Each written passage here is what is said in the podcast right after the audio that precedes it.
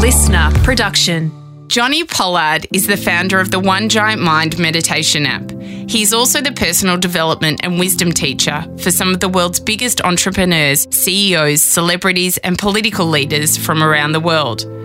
Jonni has dedicated his life to sharing ancient knowledge gained from some of the greatest living masters of our time. He specialises in teaching the art of embodying our true nature to live the most meaningful life possible.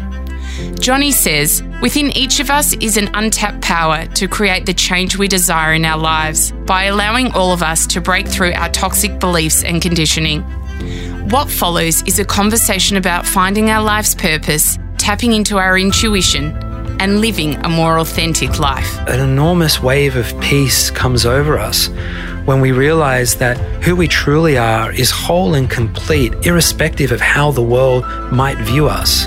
Our very nature contains within it an experience that informs us of the truth of who we are.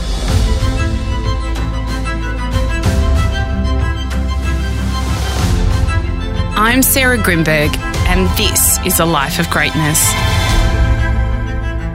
Working as a podcast and radio producer, I have been fortunate enough to cross paths with many intriguing people who have had a profound impact on me.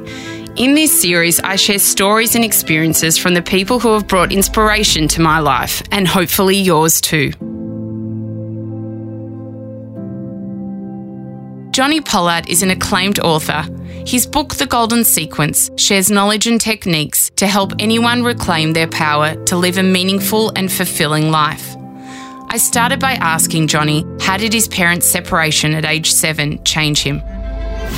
It had a, an enormous impact in my life. Um, and uh, it was something that cons- consumed me completely uh, mentally and emotionally. I felt like everything had changed in my my relationship to my friends, my school, the environment, the house I lived in. Everything changed, and it was quite a a huge endeavor to to reconcile and find a new uh, north, if you like, a new center, and. Um, because I was experiencing such an emotional upheaval as a result of this, uh, and I, I, I didn't have the the capacity to ignore it. I couldn't distract myself in a way that would enable it to still be there and for me not to interact with it. And as a result, it it demanded that I I develop a an inward attention and and engage with the with the feelings that I was having. And particularly at night uh, before I was going to sleep, I learnt through that process to become intimately acquainted with my feelings and to ride the really big waves of emotion that was otherwise very unsettling and disturbing. It, it made it difficult for me to feel okay wherever I was. And I learnt in these sort of pre sleep bedtime sessions mm. to become acquainted with the with the rough seas of my emotions and learn to ride these high seas and and and almost steer myself into calm waters and I would eventually fall asleep and How do you think you knew how to do that from age 7 I think we all intuitively have the capacity to do that mm. the mystery is how is it that I defied the propensity to ignore what I was feeling? Because that's what we are experiencing collectively is a, a propensity to ignore our feelings, to shut them down in order to survive. That's normally what happens. Yeah. Uh, but in my case, I, I wasn't capable of shutting it down. I wasn't capable of pretending that it wasn't happening that what I was feeling wasn't happening. And I think it's because what I was feeling was in stark contrast to the first seven years of my life, which was, you know, filled with great joy and um, creativity and freedom in my in my inner world. And all of a sudden, that was gone. And because I I, I knew that intimately, I couldn't compromise the experience. I wasn't willing to settle for what I was experiencing. I intuitively knew it was something that I could work through somehow. And then after that, you obviously you're at school and you had a deep fascination with religious studies, but you're an Anglican attending a Catholic school, mm. which obviously caused some issues. Yeah. Well, one of the one of the um, the experiences that I had with my parents separating was this feeling of being displaced, mm. being split. Um, and that kind of carried on as a theme in my life right up until, you know, my late teens, actually. I, I always didn't quite feel like I fitted in wherever I was and going to a Catholic school as a, an Anglican, Anglican um, only exacerbated that. We were kind of uh, excluded from, you know, all of the you know, the main religious ceremonies and things. And I very earnestly and enthusiastically uh, engaged myself in the teachings of Jesus. Like, mm. you know, when uh, they were talking about this man that lived 2,000 years ago, that, you know, despite what everyone else thought of people, he had the ability to to love and care for people. I was like, wow, like that's that's what's really important. It, it was intuitively to me something that was really, really important. And when his life was described to me, I really identified with it. And not, not in any kind of sort of re, in any religious context where you kind of adopt a doctrine and kind mm. of go along with it. Like I actually extracted just the practical aspects of the teachings of Jesus, like how to live. Yes. You know, be kind, um, be caring, lead with love, be forgiving of those that kind of, Beautiful. you know, all of these simple things that is how I felt like I wanted to be.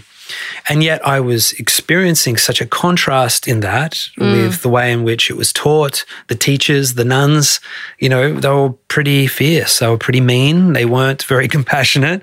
They were very insensitive, you know, ostracizing us from from it from it all. And I started to question it. I'm like, but hang on, uh, Jesus wouldn't do that. He, yeah. he, hung with the lepers. He hung. I'm just an Anglican. Yeah.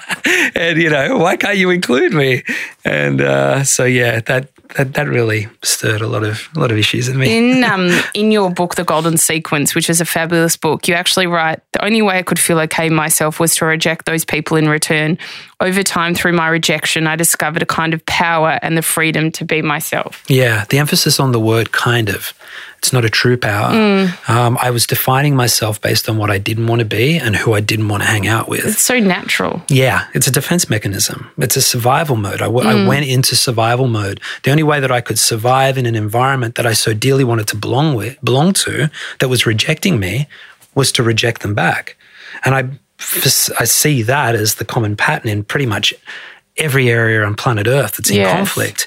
You know, conflict is generated by one or another not embracing and and uh, working with you know the, where there is rejection the only way that we can reconcile it if someone is absolutely you know closed down mm. is to either you know learn to love them and their ignorant state or reject and it requires an enormous amount of character to to love somebody that's rejecting you, that's that's hating you for something that you have no control over. Or disliking you, or dismissing you, or devaluing your presence, mm. or making you feel less than because of something, you know, the color of your skin, or the religion you were born into, or, you know, the ideology that your parents adopt, or whatever it is. And it hurts us deeply because innately we're belonging creatures. In order for us to thrive, we need to feel like we belong to each other. And if we don't feel like we belong, we feel threatened. And when we feel threatened, what's the first thing we do? We go into defense. Yeah. And when we defend, we shut down that aspect of ourself that gives us the clear signal of who we are. When, we def- when we're in a state of defensiveness, we, we become disconnected with who and what we are, which is creative, loving, intelligent beings that, you know, longs for connection and the, the beautiful creative exchange that informs us of who we are as people. We only know each other through our belonging, truly know each other through our belonging with each other. So, how did you move forward from that? I was pretty angry. Mm. And when I say angry, I wasn't like, you know, going around picking fights and things, but I had a I had a, a very rebellious kind of arrogant um, perspective of reality, and the, uh, that's how I survived. And um, at a certain point, because I continued practicing self reflection and um, remaining intimately acquainted with my feelings because, you know, moving through my teens, I experienced all different kinds of anxiety as you do. Which is so common. Yeah, mm. yeah. And I was always engaging in that those feelings. I, I maintained the practice of remaining connected with myself, but it was compartmentalized. There were I was excluding certain things, and I think you know through my mid teens, I I became so um, capable of managing my own emotions that the the the compartmentalization of my feelings that was excluding the sense and awareness of others um, started to deteriorate because that's what happens. Because our, our feelings don't end with ourself. To truly feel ourselves whole we have to consider the needs and feelings of others. Mm. And this is this is this was the big revelation. Yes. The curtains p- kind of pulled back in the process of me looking after myself. What occurred is the the the walls that I'd built around myself just started to shake and then eventually crumble, and shards of light came in and it illuminated the pain that I was carrying. And so, you know, by the time I was like 17, um, all kinds of things were happening internally where the space that I was occupying internally was rapidly wanting to expand and almost at a rate that I was not capable of managing, it felt, uh, by myself. And then you took quite a different path. You became a professional inline skater and you had a lead role in Heartbreak High, which was a huge Australian TV hit. But you still felt a dissatisfaction within your life and there was still that feeling of not belonging. Yeah, well, I was skating and acting and doing all of that stuff mm. while this stuff was happening. So, um, yeah, I was kind of hiding behind all of that stuff. And yeah, at a certain point, I just found it very difficult to sustain participating in the world in the same way as I was with all of this happening. And um, at some point, I, I, I made the choice to kind of step back for a moment and withdraw from participating in the way that I was to, to understand who I was on a much deeper level, which then took me to India. And so, what happened when you were in India? Um, the confrontation of a lot of the pain mm. um, and anger about, you know, what I felt was unfair and unjust. I I assumed responsibility for it. Um, what did you do in India that made you realize that? I sat quietly. Mm. Did you go to like a retreat? I was or? in an ashram. Yeah, yeah. yeah.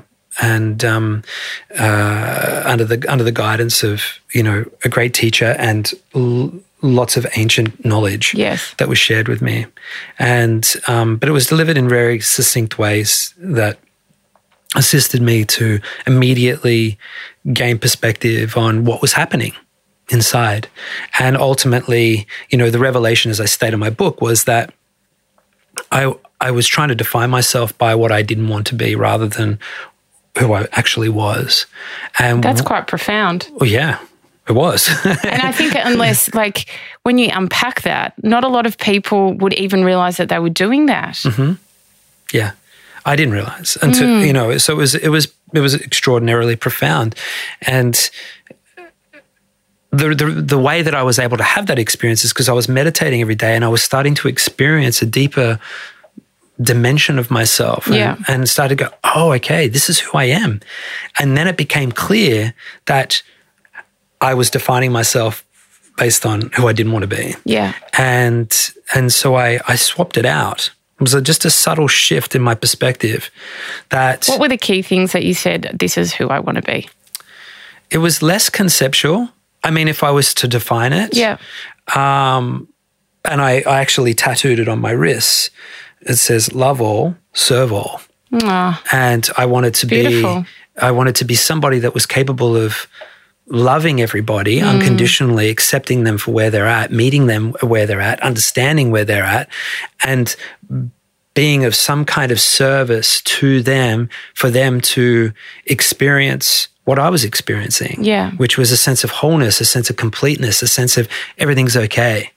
So I, I kind of defined myself with that really simple doctrine, put it on my wrist so I wouldn't forget it. Yeah. um, and, uh, you know, I've been on the wonderful journey of really understanding what it means to live that.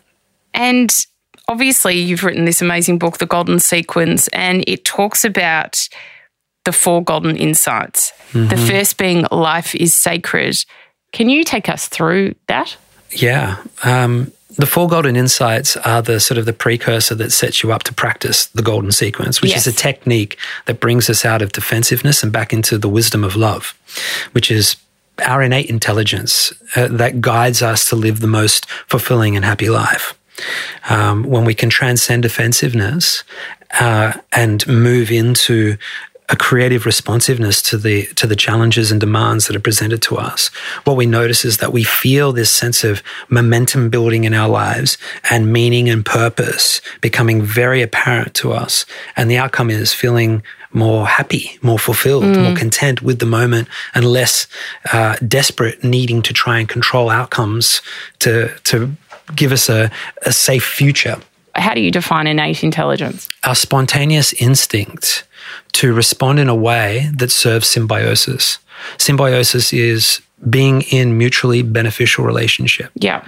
Um, and so the intelligence of nature mm-hmm. is constantly serving symbiosis. It's constantly serving itself to ensure, and when I say itself, we're talking about a whole ecosystem. We've got lots of, you know, micro um, ecosystems, but they all operate as one whole thing within the biosphere of the earth and then the universe and, you know, yeah. and so on and so forth. There is an intelligence that is inherent in this system that is governed by a primary function, which is to ensure the equal and harmonious distribution of energy and resources to make sure that the whole thing flourishes as a whole. And we are enmeshed in that web of life. We belong to it, and therefore we have a responsibility. And ingrained in our humanity as, a, as an innate part of our design is a spontaneous instinct, an intuitive response to life that is governed by this intelligence. It's governed by it. Yeah. Our instinct to, when we see a, a homeless person on the street, you know, your instinct is to go, Oh, you poor person. Like, I would love to be able to help you in some way. Now, we might deny our instincts, might ignore and go, Well, what can I do about it? It's your problem, you know? Yeah. But it doesn't change the fact that our first and most spontaneous response to seeing somebody else's suffering is compassion. And so this is a classic example of, of what that instinct is to serve the other. Because when somebody else is suffering, we know that we we can't be completely happy. We can't be completely content with this moment, knowing that there is somebody sitting just there that is in a, deep, abject suffering. We can't. Does everyone have that? Yes. Is everybody aware of it, in tune with it? No.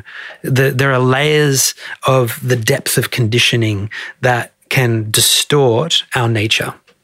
And um, you know the, the, the ancient yogic practices of meditation and yoga and all these things mm. are about correcting the distortion restoring nature bringing us back into a deeper truer reality and um, what we're overcoming is the the distortion of years and years and generations and generations of conditioning that layer up um, ways that violate our nature. And when we become indoctrinated, impressed upon by these, these conditioned responses to life, it can cause us to ignore or become uh, desensitized to our nature. So you ask the question, life is sacred. What, what is, what is that? The, the four golden insights are the four basic precepts that serve as pillars to bring us back into the truth of, of who we are. And when we remove all fear and defensiveness and we're able to surrender our attention into this moment, uninhibited by the, the worry of the future or the regret of the past, and we are able to just be here, eventually, generally in a very short period of time, the revelation of the magnificence of our existence dawns upon us. And in that revelation, what we realize is that our capacity to know the magnificence of life is something that is sacred and foundational to our humanity. It is the foundational um, tenant that that informs us of the way to be in relationship with life. When we when we know that life is magnificent and it's uh, precious then we treat it as something that is sacred and we nurture it, our relationship to it. We nurture that. And so when we realize that life is sacred, we observe our spontaneous instinct to the sacredness of life, which is that our instinct is to love it. And I, I define love as the instinct to nurture greater connection, growth, and belonging to life. And so that's the second insight. The first insight is life is sacred. The second is love is our nature.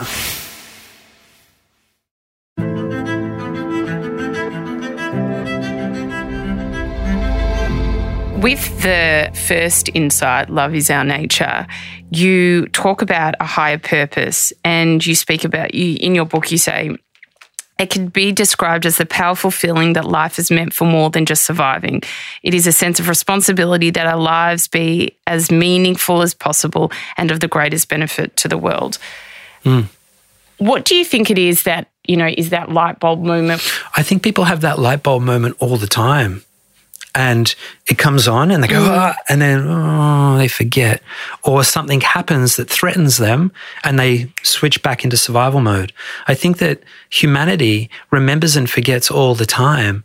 And that's why it's so in conflict with itself because it thinks that it's a fraud. How can I love so deeply in one moment and know the sacredness of life and then in the next moment feel such a, a, a disdain for someone or something or for life.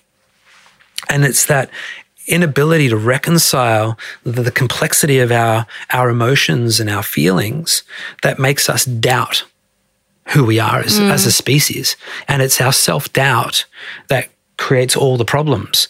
Uh, it, it chips away at our confidence and our sense of power to actualize the truth. We become confused. Do I do I invest in loving and caring and serving? Or do I need to defend myself and protect myself and get what I need because you're going to go and do what you're going to do with no consideration of me? You know, what, how do I, how do I reconcile this? And we can oscillate between these two, yeah. you know, 15 times in a day. 20 times in a day depending on the environment that we that we live in and as a result of living in this way we become very confused about who we are and and and and how we can live to maximize our fulfillment. And what I propose in the book is that fulfillment is the stabilized experience of being connected to the sacredness of life, knowing that our deepest nature is love, and that when we're expressive of that love, we have an immense power to influence everybody around us to get onto the love program mm. and interact with us with the, uh, the, the, the, the most refined level of intelligence to ensure that everybody in the vicinity is experiencing something that is progressing their story in the direction of greater happiness and fulfillment. And as a result of that, it causes a sense of belonging. And it's in our belongingness that we feel most fulfilled. Yeah. And so, yeah, that's that's what the four golden insights are all about. And just deep diving into some of them, you in the second one, um, "Love is our nature." You say that we are more of a what than a who. Hmm. Can you explain that? Yeah, we identify ourselves conceptually based on trends of culture. You know, I am a successful meditation teacher. Mm. I am a son that makes my mother proud. And relative to that person over there, I have greater status. We are defining ourselves by what we appear to be or what we have what we have, what we have acquired. Our, our who is defined by those kind of surface level sort of markers. Yeah.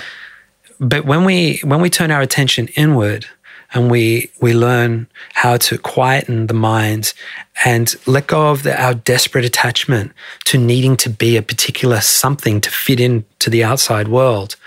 What we realize is, a, is an enormous wave of peace comes over us when we realize that who we truly are is whole and complete, irrespective of how the world might view us. Our very nature contains within it an experience that informs us of the truth of who we are. And in that experience, we realize that our who-ness, who we are in the world, is defined more by what we are as a state of being And that, that's essentially what I mean. We are more of a, a, a what. What we are is awareness of our responsibility to belong.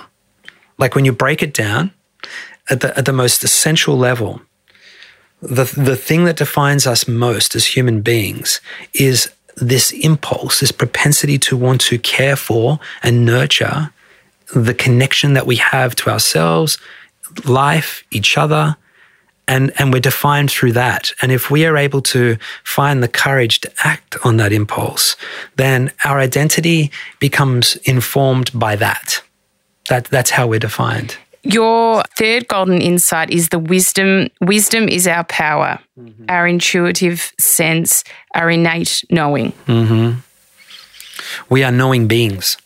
Our intuition is like a beautiful silk that you know you can lay over your hand and you can feel its softness it's hardly making an impression but it's there and it's pleasant and it's welcome and then we have this thing called logic that we lay over the top of it that is like a coarse hessian now, the weight of the hessian is greater than the weight of the silk, mm. and the, the texture of the hessian is, is more coarse. And so it dominates the sensory experience. The logic dominates the sensory experience, overriding or distorting the subtlety of the silk that lays between the layers. And so we have this intuition that is like silk, it's subtle. And it requires a certain level of quietness and a willingness to connect to it. The, the logic is more of a yeah. sort of thing that's da, da, da, da, da. It's, it's compartmentalized. Intuition is more fluid, silky, flowing. And because of the intensity of our world and the level of stimulation that we're exposed to, we get um, hyperstimulated. And in our hyperstimulation, our capacity to be still enough to detect the subtlety of intuition becomes impeded. And so we have to cultivate sensory acuity in order to detect our intuition. When when intuition becomes the dominant force of your life, what actually becomes more obscure or like amazing is the fact that we have the capacity to ignore our intuition. Mm. The fact that we can operate in disconnection to it and exist that way. Like it astounds me that people are existing so grossly disconnected from their intuition and seem to be getting by each day not necessarily very happily. Yeah. But they're getting by. It's like, wow, it's that's more of a mysterious thing to me than than living with the magnificence of our intuition. The fourth golden insight is fulfillment is our purpose. How how do people know what their purpose is? There is only one purpose, really.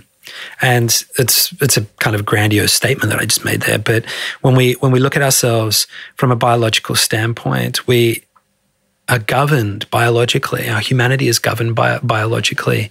And when we surrender to our innate design, which is to belong, you know, we've evolved for 1.8 million years in tribal in a tribal dynamic. And it's mm only in the last 12,000 years that we've kind of not done that. And we know that very little's changed biologically in our DNA and our makeup in that 12,000 years. So essentially, we're still the hunters and gatherers that were designed to live in tribes. And that's why, you know, when people ask me, you know, what's what's my purpose? Yeah. Because a lot of people think, you know, they're yearning to find it. And a lot of people feel like when they do, they'll be happy but they don't quite have it yet. Yeah, and it's because you know they've got it back to front, and I, I, I talk about this in the book in quite a lot of detail. When people ask me what's my purpose, I say, well, what fulfills you? And they go, hmm, why are you asking me that? Thinking that when they find their purpose, then they'll get fulfilled. Yes, it's like no, work out what fulfills you, and then make that your purpose. Right? So simple. It's so simple. Uh, if you know what fulfills you, then just dedicate your life to that. And what I'm proposing in the book is that we share a, a universal dimension of fulfillment, and that's knowing ourselves and bring that knowingness into a into every every relationship and dynamic that we exist in and serving that underlying belonging that actually brings us the deepest level of fulfillment in the moment it's not outcome orientated It's not acquisition dependent. It's just a beautiful continuum, a, a transactional uh, continuum that is just about being here in this moment and growing. It's not about, okay, great, I've got that for me. You know, there you go. There's something for you. Off you go. It's a it's a constant stream of exchange of experience with an underlying um, theme of care and support, so that we are elevating each other into our highest states that we possibly can be in any given moment. Why do you think it's so hard for a lot of us to be present in the moment? Because our nervous systems are hyperstimulated. We're, we're, we're just completely overstimulated.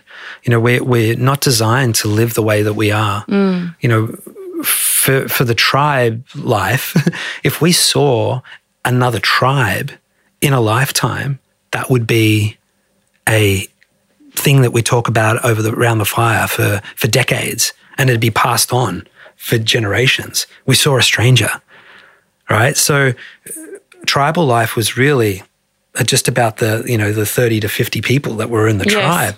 You know think about the level of stimulation the, the, amount of strangers that we meet in a day the amount of information that we process.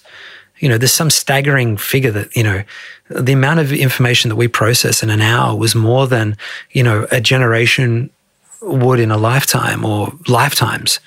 The way that we're living now relative to the way that we've biologically evolved um, just it's a total mismatch. It's it's actually there's a there's a name for it, biological, or, uh, sorry, evolutionary mismatch, uh, or mismatch theory, which basically stipulates that a species that has evolved in a particular environment for a, for a long period of time, when removed and placed into a new environment, is going to have a, a, an experience of maladaptation. We need to be in the environment that we evolved in. If we don't exist in the environment that we evolved in, we maladapt and we fall into an acute state of dysfunction. Sound like a species that we know? so, what yeah. do we do?